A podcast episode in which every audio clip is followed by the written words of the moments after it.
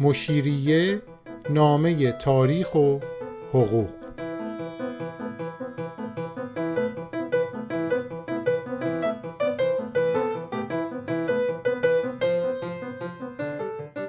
قسمت پنجم از فصل پنجم. این دفتر حکایت آغاز اعزام محصل به اروپا. تا اینجای کار موضوعات سیاسی رو که میرزا در سفرنامش آورده بود با همدیگه بررسی کردیم. اما وقتشه که بریم سراغ مسائل حقوقی. موضوعات حقوقی که میرزا در سفرنامش آورده موضوعات دقیق و روشنیه. به عنوان کسی که حقوق خونده می‌تونم حرفای میرزا صالح رو ارزیابی کنم داوری کنم. میرزا صالح رفته کتاب خونده. مطالعه کرده. این حرفا رو زده. این حرفا حرفای آدم معمولی و عادی نیست که از کوچه و خیابون و تو مهمونی شنیده باشه. مسائل دقیق روشن و خیلی بروزی بوده. اگه موافق باشین با یه جمله شروع کنیم که این جمله به تنهایی نشون دهنده همه اون چیزایی که گفتم. میگه در انگلند احدی از آهاد ناس را تنبیه نمی کنند مگر اینکه به قاعده و قانون ولایت. یعنی چی؟ احدی از آهاد ناس یعنی مردم. یعنی هیچ کسی رو نمیشه تنبیه کرد. مگر اینکه اون عملی که انجام میده بر اساس قانون جرم باشه و مجازاتش هم در قانون تعیین شده باشه. اصل قانونی بودن جرائم و مجازات ها که در حقوق مطرحه. حالا شما اینو نگاه کنید دیویس سال پیشه. بیاین به مشروطه. این دقیقا همون خواسته های مشروط خواهاست اصل دوازدهم متمم قانون اساسی مشروطه میگه حکم و اجرای هیچ مجازاتی نمی شود مگر به موجب قانون. می‌بینیم که این اصل چقدر با اون جمله میرزا ساله مطابقت داره. نمی‌خوام بگم مشروط خواها اومدن سفرنامه میرزا ساله و گذاشتن جلوشون و قانون اساسی مشروطه رو نوشتن. نه چنین حرفی درست نیست. اما بذری که میرزا ساله کاشت در مشروطه به بار نشست. بالاخره روشنفکرای اون دوره سفرنامه میرزا ساله و خونده بودن ازش آگاهی داشتن. نسل در نسل سینه به سینه منتقل شده مطالعه شده میرزا ساله خط و خطوط رو روشن کرده و بعد خب قانون اساسی نوشته شده. میرزا ساله ادامه میده میگه هیچ کس از مقصرین یا متهمین خیلی جالبه اینجا مقصرین و متهمین رو جدا می‌کنه یعنی محکوم و متهم. بدون تقصیر و ناحق تنبیه نمی‌شوند. در دوره قاجاریه ناصر شاه فتلی شاه محمد شاه و حکام محلی نمی‌تونن مردم رو تو خیابون بگیرن دل بخواد تنبیه کنن. نه. یا باید مقصر باشه محکوم شده باشه یا متهم باشه به اتهامش رسیدگی بشه. بدون تقصیر و ناحق نمیشه مجازات کرد. و هیچ کس از مقصرین یعنی محکومین زیاده از شش ماه در محبس نمیماند یعنی در بازداشت نمیماند بدون اینکه آنها را به محکمه شر آورده. این هم نکته خیلی مهمیه. یعنی اگر کسی رو در بازداشت موقت نگه داشتین نمی‌تونید اونو بیش از شش ماه همینطوری بدون محاکمه نگه دارید باید یک زمانی رو تعیین کرد که حالا در اون دوره میرزا ساله میگه شش ماه. بعد آوردش دادگاه و محاکمه کرد.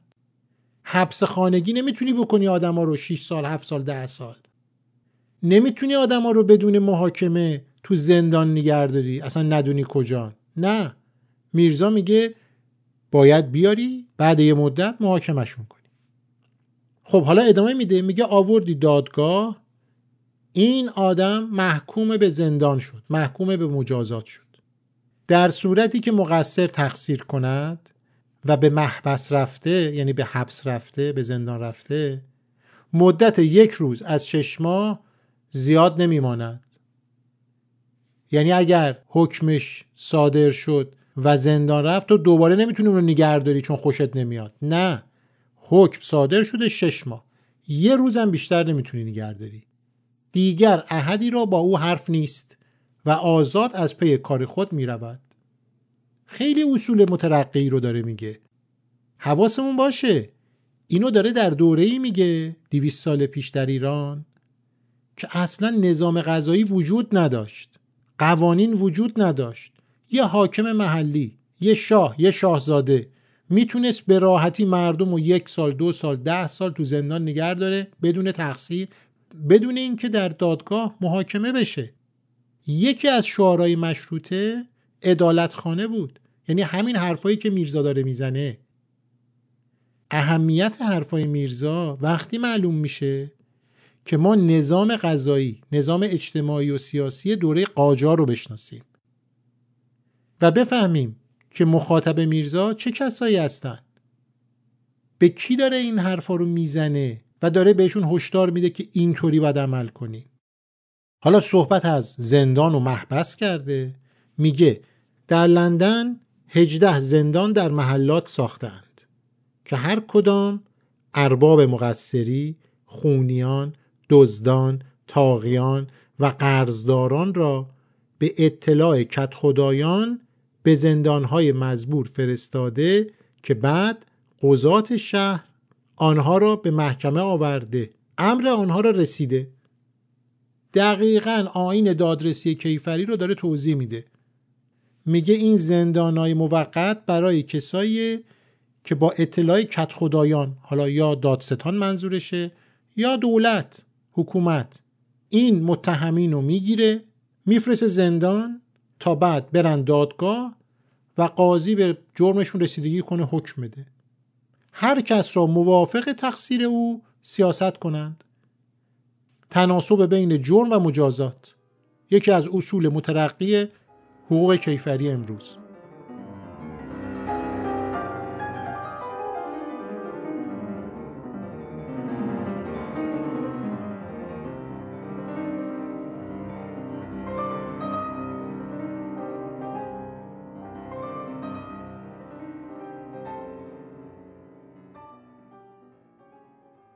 بعد توضیح میده میگه این حرفا رو من علکی نمی‌زنم.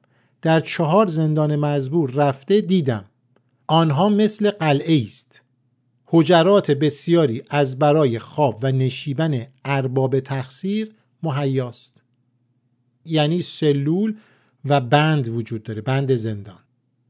منصوبان و اقارب آنها هر وقت بخواهند به نزد آنها رفته به دلداری آنها کوشیده و از هر راه سعی در استخلاص آنها نموده. یعنی وقت ملاقات دارن نزدیکان خیشان فامیلا میرن ملاقات می‌کنن. و کند و زنجیری هم در آنجا نیست. کند و زنجیر ابزاری بود که محکومان متهمین زندانیایی که در دوره قاجاریه به زندان می‌رفتن به کند و زنجیر میکشیدن. کند یه تنه درختی بود که دو تا سوراخ توش بود. پای زندانی می‌رفت اون تو بعد زنجیر رو به این کند میخ می‌کردن. یعنی دست و پای این زندانی علاوه بر اینکه در محبس بود در زندان بود به این کند و زنجیرم وصل بود. تکون نمی‌تونست بخوره. می‌گفت این زندانای لندن اینطوری نیست. مردم میرن بیرون هواخوری دارن وقت ملاقات دارن. در همین رابطه ادامه میده اشخاصی که مقصر هستند مادام توقف آنها در اتاقها مانده هر کس به کسبی مشغول شده و منافع آن آید خود آنها می شود. همین چیزی که امروز در زندانها وجود داره. یعنی کارآموزی و کار کردن. زندانی در این کارگاه ها کار کنه هر پولی هم در آورد مال خودش. و هر کدام از مقصرین آزوقه و اتاقی دارند که اخراجات آنها را یعنی مخارج آنها را اهالی گلاستر می‌دهند. مخارج زندان هم دولت داره میده یعنی مردم با مالیاتشون دارن خرج زندان رو میدن. این نکته مهمیه که داره میرزا میگه. باز باید برگردیم به دوره قاجار که خرج زندانی با خودش بود در دوره قاجار تقریبا. اون حاکم اون فرماندار پول زندانی رو نمی‌داد. آزوقه زندانی رو باید خودش تهیه می‌کرد. خانوادهش باید پول می‌دادن تا براش غذا بخرن ازش نگهداری کنن در زندان. ولیکن اشخاصی که دزد هستند با سایرین علاهده هستند. یعنی تفکیک زندانی. ببینین اینا همه نکاتیه که میرزا داره برای اهل سیاست در ایران میگه. میگه اینطوری هم میشه زندانی رو نگردشت مکانی قرارداد کردند که منصوبان مقصرین یعنی نزدیکا فامیلای زندانی که می‌خوان بیان ملاقات. هر وقت میل به دیدن آنها دارند در آنجا رفته آنها را می‌بینند و در زندان کند و دو شاخه و زنجیری نیست. باز داره تکرار می‌کنه که بابا جون کند و زنجیر انسانی نیست. اینی که اینجا داریم با هم صحبت می‌کنیم تا مشروطه ادامه داره کند و زنجیر. حتی بعدش. همه روزه چهار ساعت آنها را بیرون آورده راه می‌روند. یعنی وقت هواخوری هم دارن. توی اون دخمه ها تو اون سلولا نمیمونن. میارن و اجازه میدن زندانی راه بره هواخوری داشته باشه و آفتاب ببینه. و هیچ کس نمی‌تواند اذیت و آزار به آنها رساند. هی داره تکرار می‌کنه میرزا. یعنی بابا زندانی رو نگیرین شکنجه بدین کتک بزنین کند و زنجیر بکنین. باهاش انسانی رفتار کنید. ولی کو گوش شنوا؟ بذارین توضیح بیشتر ندم فقط این نکته رو بگم که البته زندانای انگلستان در 1819 همچین گل و بلبل هم نبود اونجا. به نسبت قبل خیلی خوب شده بود. وگرنه نسبت به امروز که خب فاجعه است وحشتناک اون زندان ها. اگه به موزه هایی که مربوط به این زندان ها هست در اروپا آدم مراجعه کنه می‌فهمه که در همون اوایل قرن 19 هم که میرزا داره توضیح میده چقدر وضع زندان ها خراب بود ولی به نسبت پیش از اون و به نسبت ایران قابل مقایسه نبود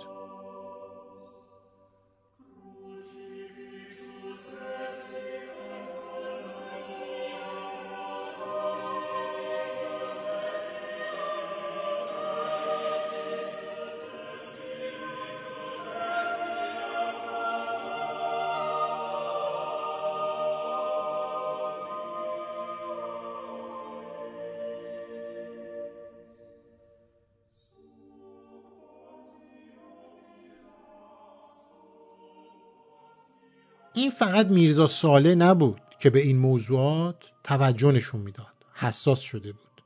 میرزا جعفر حسینی هم به این موضوعات توجه داشت. در یه نامه معروفی که به یه بانوی ناشناس بعدها می نویسه روزنامه New Times لندن اونو در 26 جون 1819 چاپ می‌کنه راجع به همین موضوعات داره حرف می‌زنه. وقتی که می‌خواست دیگه از انگلستان بره تو این نامه نوشت بانوی عزیز نمی‌دانم در این واپسین نامه چگونه احساس تأسف عمیق خود را از این که این کشور سعادتمند را به این زودی ترک می کنم بیان نمایم. شما را از مراتب ستایش صمیمانه خود نسبت به مؤسسات بیشمار این کشور مطمئن می سازم ستایش برای مشورتخانه مقتدر سرچشمه قوانین خوب و حکیمانه و ستایش برای اجرای این قوانین ستایش برای امتیاز فوقالعاده با ارزش محاکمه شدن در برابر جمعی همسان و همتراز خود آدم من با خوشوقتی مؤسسات مختلف را در سر تا سر کشور مشاهده کردم. اینجا داره توضیح میده که میگه من در انگلستان مشورت خانه رو پارلمان رو ستایش می‌کنم قوانین خوب رو ستایش می‌کنم. امتیاز برابری همه در برابر قانون محاکمه شدن بر اساس قانون ستایش می‌کنم و اینا رو می‌خوام با خودم ببرم. همه اینا رو دیدم. خیلی جالبه که شما بگید از این کشوری که من درش حضور پیدا کردم این چیزا برا من مهم بود. دلم برای این چیزا تنگ میشه. نه برای زرق و برقش. نه برای اقتصاد و کارخونه هاش برای قانونش. برای پارلمانش. برای آزادیش.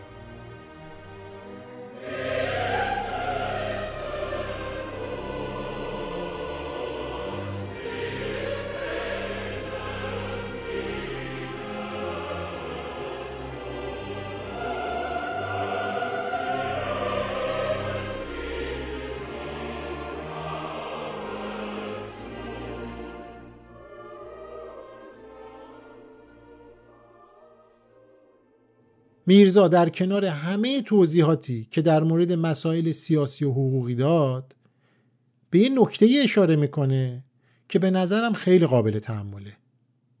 هم برای ایران 200 سال پیش دوره قاجاریه هم برای امروز در قرن 21 و جالبه که میرزا به این موضوع توجه نشون میده. اونو خیلی روشن و بیرو درواسی میگه. اینو میگه. هر فرقه و مذهبی به هر طریق که دارند و هر کس را پرستش نمایند. در آن ولایت بدون اینکه احدی مزاحم احوال آنها بوده مشغول به عبادت می شوند ببینیم چی داره میگه. خیلی روشنه. میرزا داره به اهالی ایران به اهل سیاست به اهل قلم به اهل فکر و اندیشه میگه میشه اینطوری هم زندگی کرد. میشه اینطوری هم به این موضوع نگاه کرد. به جای اینکه بریم کلیسا رو آتیش بزنیم یا یهودی رو از خونش بیرون کنیم یا بهایی و بودایی رو نجس بدونیم و مانع عبادتشون بشیم مانع زندگیشون بشیم مادامی که معتقدین به این مذهب به حق و حقوق دیگران تجاوز نکنن آزادن. از هر جهت که به این پیام نگاه کنیم اولا نشون میده که میرزا چقدر خوب مسئله رو فهمیده. دوم بهش معتقده باور داره. و سوم با چه جرأتی عقاید و برداشتاشو برای ایران دیویس سال پیش گفته؟ اگه براش مهم نبود خب نمی آورد. بنابراین میرزا هم در مورد مسائل حقوقی حرف زده هم در مورد مسائل سیاسی و هم این جمله بسیار عمیق و درستی که گفته. یعنی نشون میده که وارد مسائل فکری و اعتقادی هم شده. دفتر اول پادکست های تاریخی مشیریه رو میبندیم و با این شش محصل هم خدافزی می‌کنیم. اما مشیریه بخش پادکست حقوقی هم داره. در بخش حقوقی که در ادامه این دفتر میاد قراره به سراغ قوانین مربوط به ازدواج و طلاق بریم. با زبون خیلی ساده که همه متوجه بشن می‌خوام قوانین مربوط به ازدواج و طلاق رو توضیح بدم. تا تصویر دقیق تری از 91 سال قانونگذاری در حوزه خانواده پیدا کنیم و ببینیم در طول این 91 سال زنان و مردان ایرانی چطور ازدواج کردند و چگونه از هم طلاق گرفتند